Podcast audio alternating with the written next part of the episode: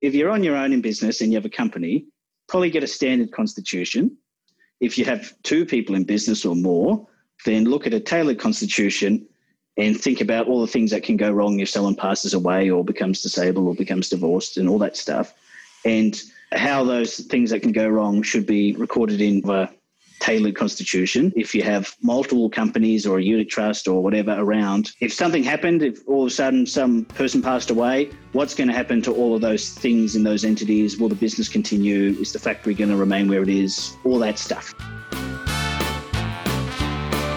You're listening to Australia's podcast for accountants, Tax Talks, the podcast to run and grow your firm.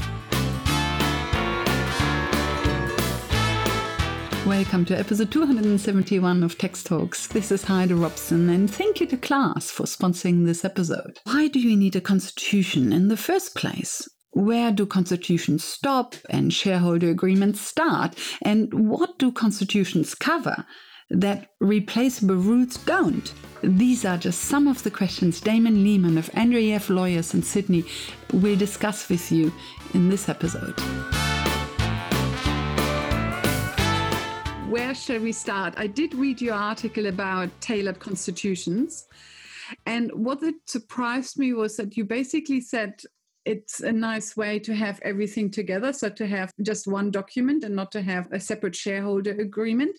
And that took me by surprise because I thought constitutions governed very different things to shareholder agreements.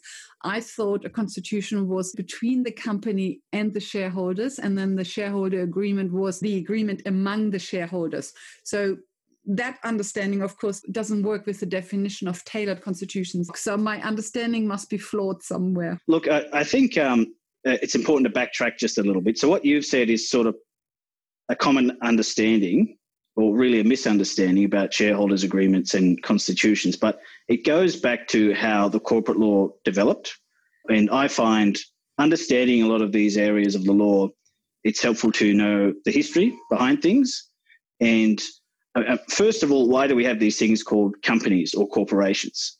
And essentially, they were invented for the purposes of land holding.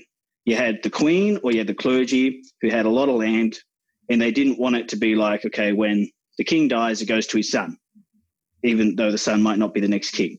So they had to create this idea of a corporation that was a legal person beyond a human that could own stuff and that it would forever exist in perpetuity and would own things. And the Pope is another one. The Holy See is a is another corporation that's been around for hundreds of years. So these corporations evolved for specific purposes, and they seem really weird when you think about them today, about what they are, but they were created to, to fit that concept, and they were their own legal person. But the way then you could create your own legal person, you had to have back then, back in pre 1600s, you needed either a royal charter or an act of parliament to sort of bring this new person into being, this corporation that has a, a body, a corpus of its own. And if you weren't well connected, you couldn't get one of those. You didn't know someone in parliament or you didn't know the king, so you couldn't create your own legal person. But around this time, we, you know, the Europeans discovered the new world. There was a lot of opportunity for people to make a lot of money. The law, as usual, is chasing to catch up. And there were people who were happy to finance ships to go all around the world to make them a lot of money. But that was a, a risky exercise. So people would pool their money all together, share the risk and reward, and there'll be a collective that would act as one. But because most people didn't know the king or the parliamentarian, they had to figure out a way, even though they couldn't be their own legal person, there was still a group of people acting as one. They had to record that somehow. And those were called joint stock companies, but essentially were a big partnership. But they, to, to figure out the way they would operate, they created the precursor to the shareholders agreement, which is an agreement between all the members of this collective about how they would treat each other, how they would make decisions, and all that sort of stuff. But it wasn't a constitution because there was no legal person that was the corporation that, that was separate from them. The thing they were dealing with was just a collective of these humans, and they then had their agreement. And they were so, called a joint stock company, a company as in keeping good company amongst many people. And then the point is, that that sort of system was around between about 1500s and 1800s. And then in mid 1800s, 1844 and onwards, they simplified this system of making your own legal person. And it was a system of registration after that. There was this famous committee, the Gladstone Committee in Britain, that said, okay, we'll change the law. If you're a collective that want to be recognized as one legal person with a corpus body, you just need to register. And that registration system still continues today under ASIC. And that meant now everyone in business who was a collective could have their own legal person. And now everyone had their own constitution. Although back then they were called the Articles of Association. We renamed those in 1998. But now we've had 200 years of shareholder agreement law being developed. Now everyone's cottoning on to this constitution law area being developed. And now everyone has both because there's still confusion about whether a constitution is, like you said at the beginning, an agreement between just the company and its members and not necessarily agreement between member and member. And that was unclear for about 50 or 100 years until in Australia, in about 1985 to 1998, we changed the laws. So now there's Section 140 of the Corporations Act, which says your constitution is in fact a contract between, yes, the company and the members, but also the members and the other members. So the shareholder agreement sort of became defunct and obsolete from the time we clarified the Constitution now covers all the same ground that a shareholders agreement uh, used to cover, going back 500 years, but now doesn't need to cover anymore. And having both at the same time, which a lot of people still tend to have, creates numerous issues, mostly about privity of contract and inconsistency between the documents. Shareholder agreements are basically redundant now, that we only need a constitution and that the constitution covers all relationships between members and the company as well as among members. So I also read that a constitution can also govern the relationship between company and directors. Is that right? Uh, yes, that is right. I didn't mention it, but Section 140, subsection 1 of the Corporations Act says very clearly now that a constitution is between company and members, director and company, and member and member. And that's pretty clearly set out. Yeah, so it basically covers everything now. Everything now. So, but shareholders' agreement agreements are still a thing, but they're only a thing because, well, in my opinion, the legal profession is conservative and slow to change, and I think haven't necessarily built confidence in this idea of a tailored constitution because these things they have names that have developed over a long time, but they're just names that are given to agreements, right? So the constitution has traditionally been seen as the nuts and bolts of how the company works goes in that document. But if we want to talk about how people come and go and exit scenarios, we'll put that in our shareholders agreement. And that's what we do because that's how we've always done it, right? But there's no reason you can't put all that shareholders agreement traditional stuff into the constitution. And that's what we recommend that people do, which we call a tailored constitution. But it's really just a constitution that covers all those things. And the, and the great reason to have them all in the same document is because then, first of all, you only have to look in one place. But the main reason is that you don't have to have these arguments about inconsistency between them because you used to have the Constitution, which was well, really now it's between everyone, like the members, directors, and company. And then you'd have the shareholders agreement just between the shareholders. And the shareholders agreement would have a clause typically that said if there's an inconsistency between the constitution and shareholders agreement, then the shareholders agreement will prevail. So, but then you have a weird situation where the shareholders agreement, because it's a contract between the members, the shareholders, could be forcing you to act in a way contrary to the constitution. And the Constitution is now a statutory contract. So, arguably, depending on what the shareholders' agreement is forcing you to do, contrary to the Constitution, is making you breach the corporate law. So, you have this weird situation, let alone you might have a Constitution might be silent about a particular issue. And then you have to have an argument about, well, is, is the silence interpreted as it's a free rein for a shareholders' agreement to talk about this issue? Is it the Constitution saying or implying that that's forbidden? And you have to have all these arguments because just because you have two separate pieces of paper, where you can just put them all in the one in a constitution that's beefed up with the things you want in it, and that covers it. So the reason shareholders' agreements are around are just through what the, the slow moving action of of the law profession is sort of what I would say. So the lesson for the day is basically only have a constitution. Incorporate whatever you had regulated within your shareholder agreement, incorporate that in the constitution so that you just have one document and you don't have any documents that contradict your constitution, etc. Uh, that's right. And just uh, if I may, one last point to be made as well is that the constitution, that section 140 I mentioned, uh, says that the constitution is a statutory contract between company directors and members. And what that means is it is a contract created by the legislation. So that means if a member comes and goes, shareholder comes and goes, they're automatically covered by the Constitution because the legislation says so, right? But if a shareholders agreement is, it doesn't arise out of legislation. It's just sort of a normal contract law contract. And because of that, the other issue you have with shareholders agreement is that it, it's only binding on all the shareholders who signed it at that particular time. So if a new shareholder comes in and they don't sign the agreement, then they're not bound by it.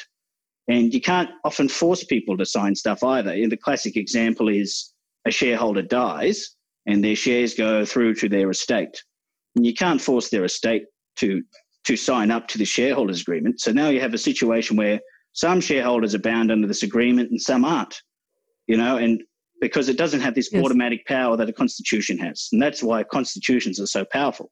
I have two questions for you. The first one is tailored constitution.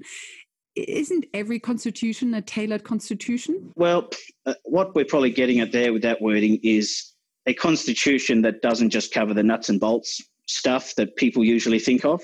So it doesn't just cover issue of shares and how votes are taken at meetings and that sort of stuff, but you can also add in things like employee share schemes and exit scenarios are probably the other big one.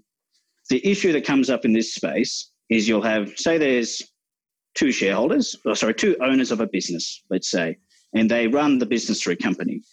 And you might have one of them dies, and that their half of the company goes to their spouse. And now the surviving owner is in business with the spouse, and the spouse never liked them or just doesn't like business or whatever. But now they own 50% of the company and have to be involved in 50% of the decisions. And th- without a mechanism to force the spouse to sell out their half, th- it's an untenable situation. And it might be a very valuable company. It might have been built up over decades. Uh, but without a mechanism, which we call like a, a buy sell or an exit scenario situation in, in the Constitution, that's where you end up. So the tailored constitution would include things like those uh, those exit rules to mm. to essentially figure out if someone dies, becomes disabled, or is divorced, or something else to figure out a way where we're not ending up in this untenable situation. What important areas the Constitution would need to cover?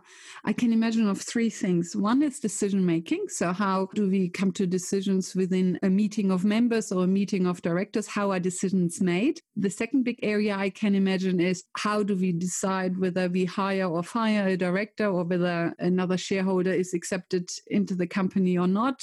And then the third area is what you already mentioned is exit if a shareholder wants in or out, how do we handle this? So are these the main three areas that a constitution needs to cover, or are there more? Uh, look, I would say they're probably the main areas. Other areas that probably get a bit controversial are dividends and how they're to be paid, or how companies are to be financed, uh, such as whether we require shareholders to put in more money, or whether we go first to the bank and get uh, debt funding. But pretty much those are the main areas. I would say yes. If you have more than one shareholder, you should really never buy a constitution off the shelf. You should always have it tailored because you really need to look at the details and need to look at the relationship. Do you agree with that? Or do you think even for two or more shareholders, you can buy a constitution off the shelf? Uh, no, I agree with that because exactly what you've mentioned. As soon as you have two people in business, then you have you know potential like where the spouse comes in if they pass away or, or that sort of thing because the those situations become a disaster, right? And another level, even worth considering, is so a tailored constitution covers everything within one company, but the issues can even expand outwards when you have multiple entities in a small to medium business operation. So it's not uncommon where you'll have the operating company that runs the business, and you might have the factory, which is held in a unit trust. And both sort of might be owned 50 50, or there might be, you know, 60 30 on this side or whatever.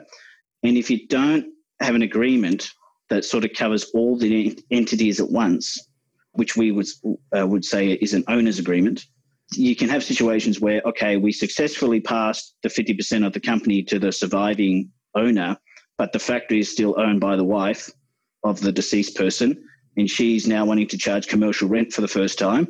The business can't afford it, but she's legally entitled to do that. So if you don't deal with sort of all the entities that are part of the enterprise, then you have the same issues on a larger scale, unless you have something like an owner's agreement in place. I mean, you have a company with just a sole member and a sole director, then replaceable rules are okay, correct? Look, they're probably fine most of the time. The replaceable rules, which uh, I don't think we've sort of explained what they are, but they're in the Corporations Act and say, look, if you don't have an actual constitution yourself, we'll give you some rules for free. And they're contained in the Corporations Act. They're spread out amongst 20 different sections, and those will apply automatically to any company in Australia that you have. So they cover most important things because it's just me, myself, and I in that company. There isn't really much that's likely to go wrong. But the, the issue will come in uh, that um, as soon as if a new person joins, everyone will have to remember, okay, now's the time to update the constitution. You know, but if the business has been going for 10 years, that might not be on anyone's radar. So that sort of is the risk uh, with that. And also the replaceable rules, they're in the legislation. So in theory, the legislation can be changed tomorrow, and all the rules for your corporation or your company have just changed as well. You don't really have any control over that. And also, you've got to look up the Corporations Act, which you know most people aren't as boring as, as me. Don't look that up, so they wouldn't really know what the rules are in that scenario either. Yes, that's a very good point. But coming back to the first point you made, that if you just start the company alone and then 10 years later you bring a new shareholder in, a second shareholder in, and then of course nobody thinks of the constitution.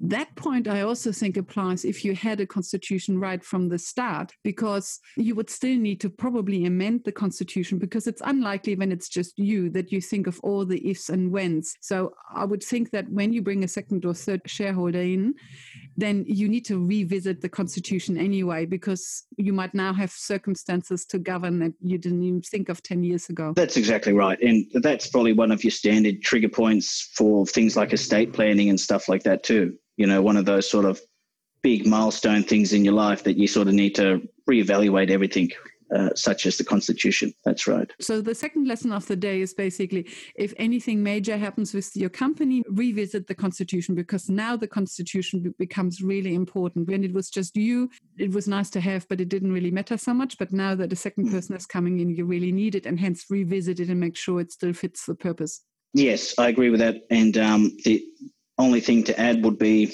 if you have a enterprise which is multiple companies and maybe a trust or whatever, to review that whole sort of blob of entities as well, to, to see whether now we need the, the thing I mentioned, an owner's agreement, is essentially like an agreement that covers every entity in your business.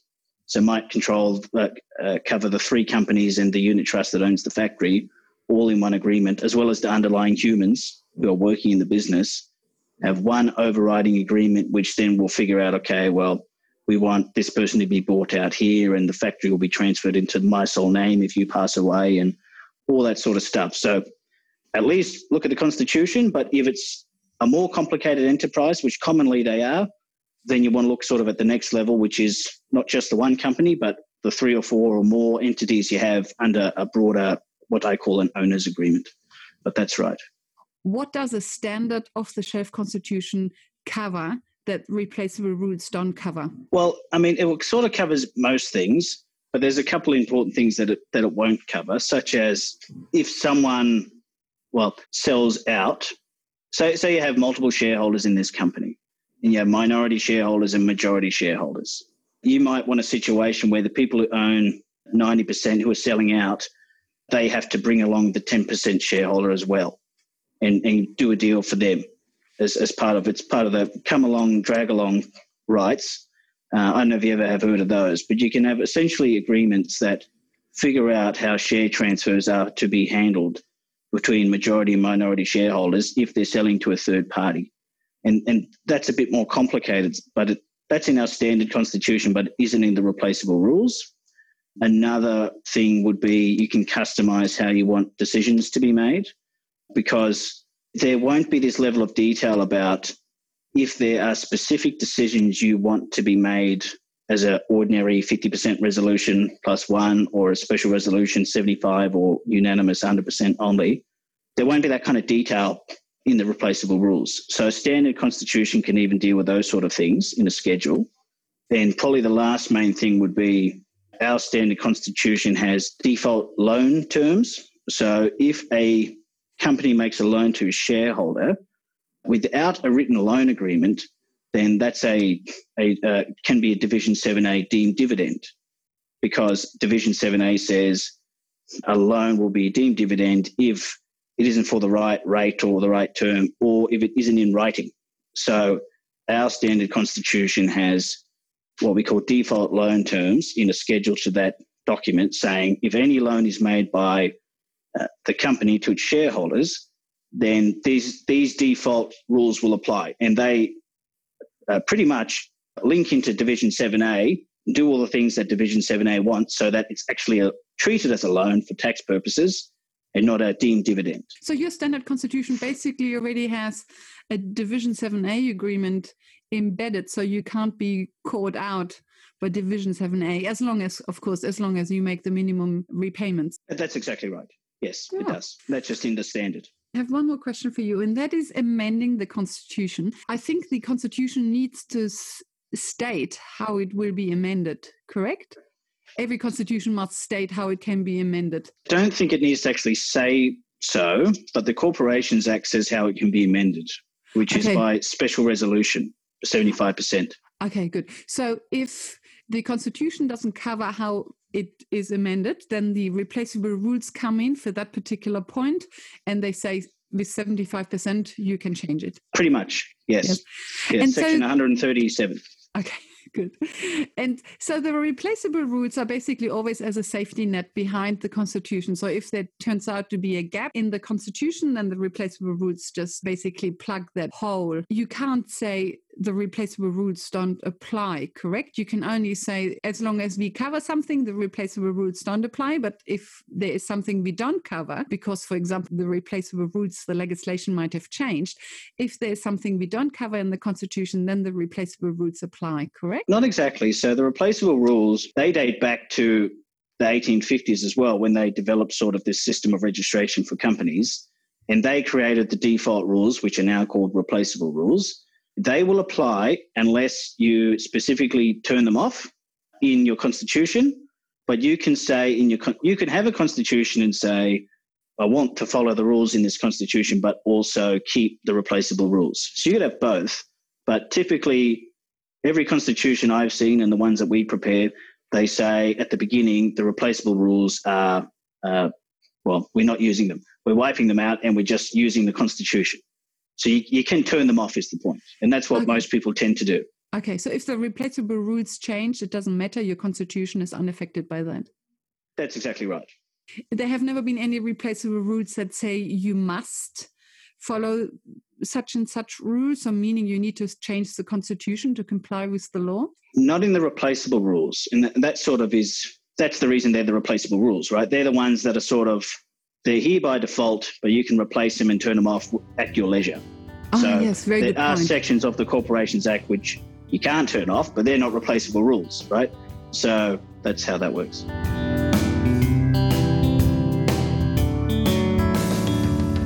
I guess the courts are full of court cases where constitutions didn't cover something that they should have covered, correct? I guess it doesn't make big headlines because in the end it just means that one shareholder feels duped and another shareholder feels they have won, correct? I haven't worked on any issues like that myself, but I, have seen them happen. And they're, like you say, they're, not making headlines, but because they're they're sort of the more humdrum examples of where you have the, the two guys in business and one dies, and then the wife owns half of the company, or she owns the factory that the business was uh, run from. And the problem is everyone's in a deadlock because there isn't really anything to resolve this because everyone's within their legal rights. She's got 50% of the company. She's a 50% shareholder. So she has all the rights in the world to continue with that. There isn't a way to expel her really without having a tailored constitution or whatever in place. So it's yeah. it always has to be this painful negotiated outcome, which pisses everybody off essentially. So, so because this is just a dispute between two people that tend not to make the headlines. Uh, pretty much. I mean, I would say that um, headline making companies are probably usually public companies. I'm being sort of talking mostly about private or proprietary limited companies here, but public companies that they, they usually have all this stuff in place already with their documentation, so they don't have the same sorts of issues. But you do come across like I think it was is it like Rupert Murdoch? He has only a few shares, relatively speaking, in News Corp Limited, but they're special class of shares which allow him to control most things. So, so stuff like class rights, uh, that can all be contained in the tailored constitution as well. But and those can create issues if people aren't aware of them and how they work. So there is a lot of there's still always every fight about these public companies is often a corporate governance fight. And all of that comes down to what's your documentation, what's in your constitution.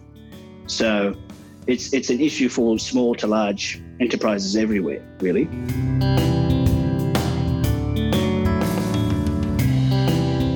If you're on your own in business and you have a company, probably get a standard constitution.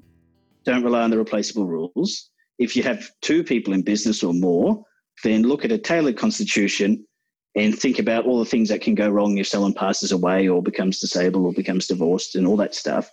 And uh, how those things that can go wrong should be uh, recorded in, in a bit more of a tailored constitution.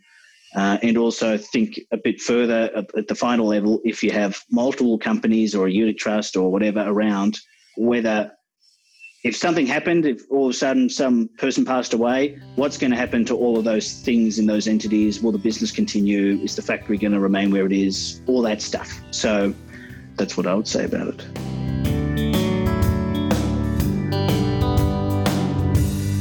Welcome back. So merge your shareholder agreement into your constitution and get a constitution tailored to your circumstances if you have more than one shareholder. In the next episode, episode 272, Jeff Stein of Brown Wright Stein Lawyers in Sydney will talk about the capital of companies. Until then, thank you for listening and thank you to Class for their support. Bye for now and see you on the next episode.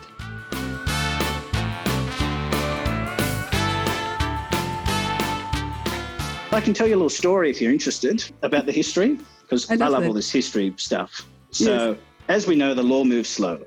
And usually there's economic concerns that that move the law along, but also there's corporate crises that move the law along. And there was a famous corporate collapse in, uh, I think, 1720, because uh, there was this company called the South Sea Company.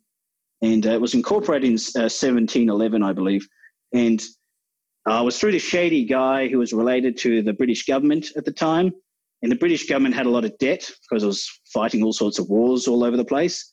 And this company arranged to kind of do a debt swap. And anyway, there was all, all sort of made up stuff that this guy did to make the company seem valuable. And there was the first big hyped company back in 17, mid early 1700s. Uh, it was so hyped that even the King of England became the CEO of this company.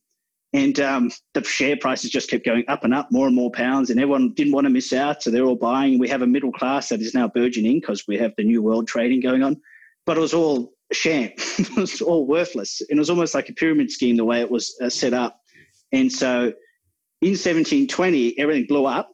The King of England at the time was one of the Bavarian House, was a German fellow, and he wasn't particularly liked by the British already. So he kind of needed a lot of help from his advisors to kind of make it seem like you know we, everyone's upset they've lost their money, and we don't want to uh, we don't want to hate the king as well, right? So his main advisor was a guy called Robert Walpole, who was as part of his sort of cabinet that he had. And Robert Walpole was a real, from what I can understand, a bit of a schemer. He had he had shares in this South Sea Company, and he was also criticising it publicly. He was a parliamentarian as well, uh, but he sort of helped the king escape from the scandal. He kind of smoothed things over and said, "Oh, the king was duped. He wasn't involved, and all that sort of stuff." And he became then indispensable to the king, and he became the number one guy in his cabinet. He became the first minister amongst the others. He became the prime minister. And so he's now the he was the first prime minister ever that I can tell that well that office got created essentially through this process.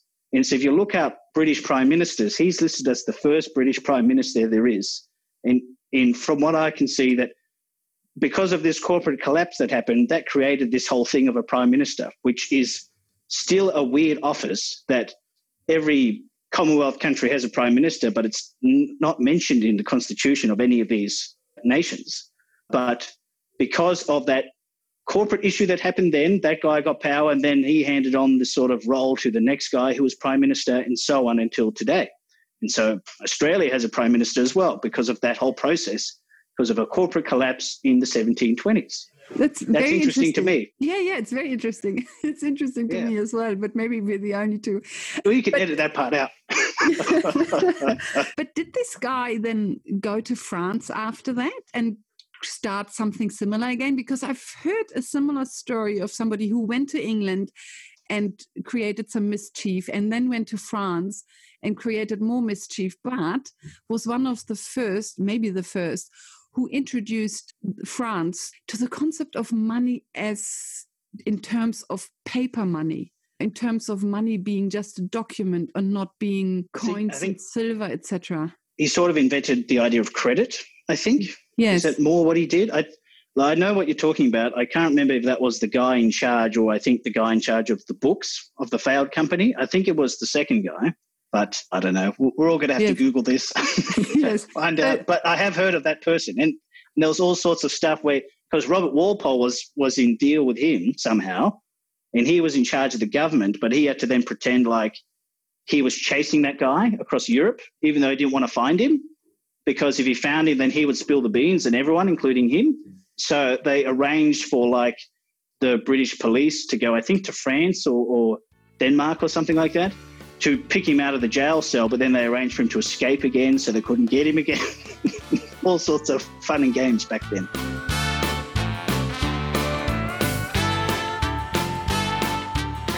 I find you can't understand the law. In tax law is my main thing, right? Tax law is a whole nother one that everything seems weird. Why do we have the system we have now? But when you learn about the system before the current one and the history and all the stuff, you, you kind of understand, oh, so that's why that exists and why that's doing that. Because on its own, like the shareholders agreement, why do we have this thing that now no one needs? It, because of the last 500 years. And until you know that, it really makes no sense. It's just like, oh, we have them because we have them. People just use them, you know, but that doesn't make sense. You, you can't really feel like you understand that until you look a bit further back, you know, a bit more in the history.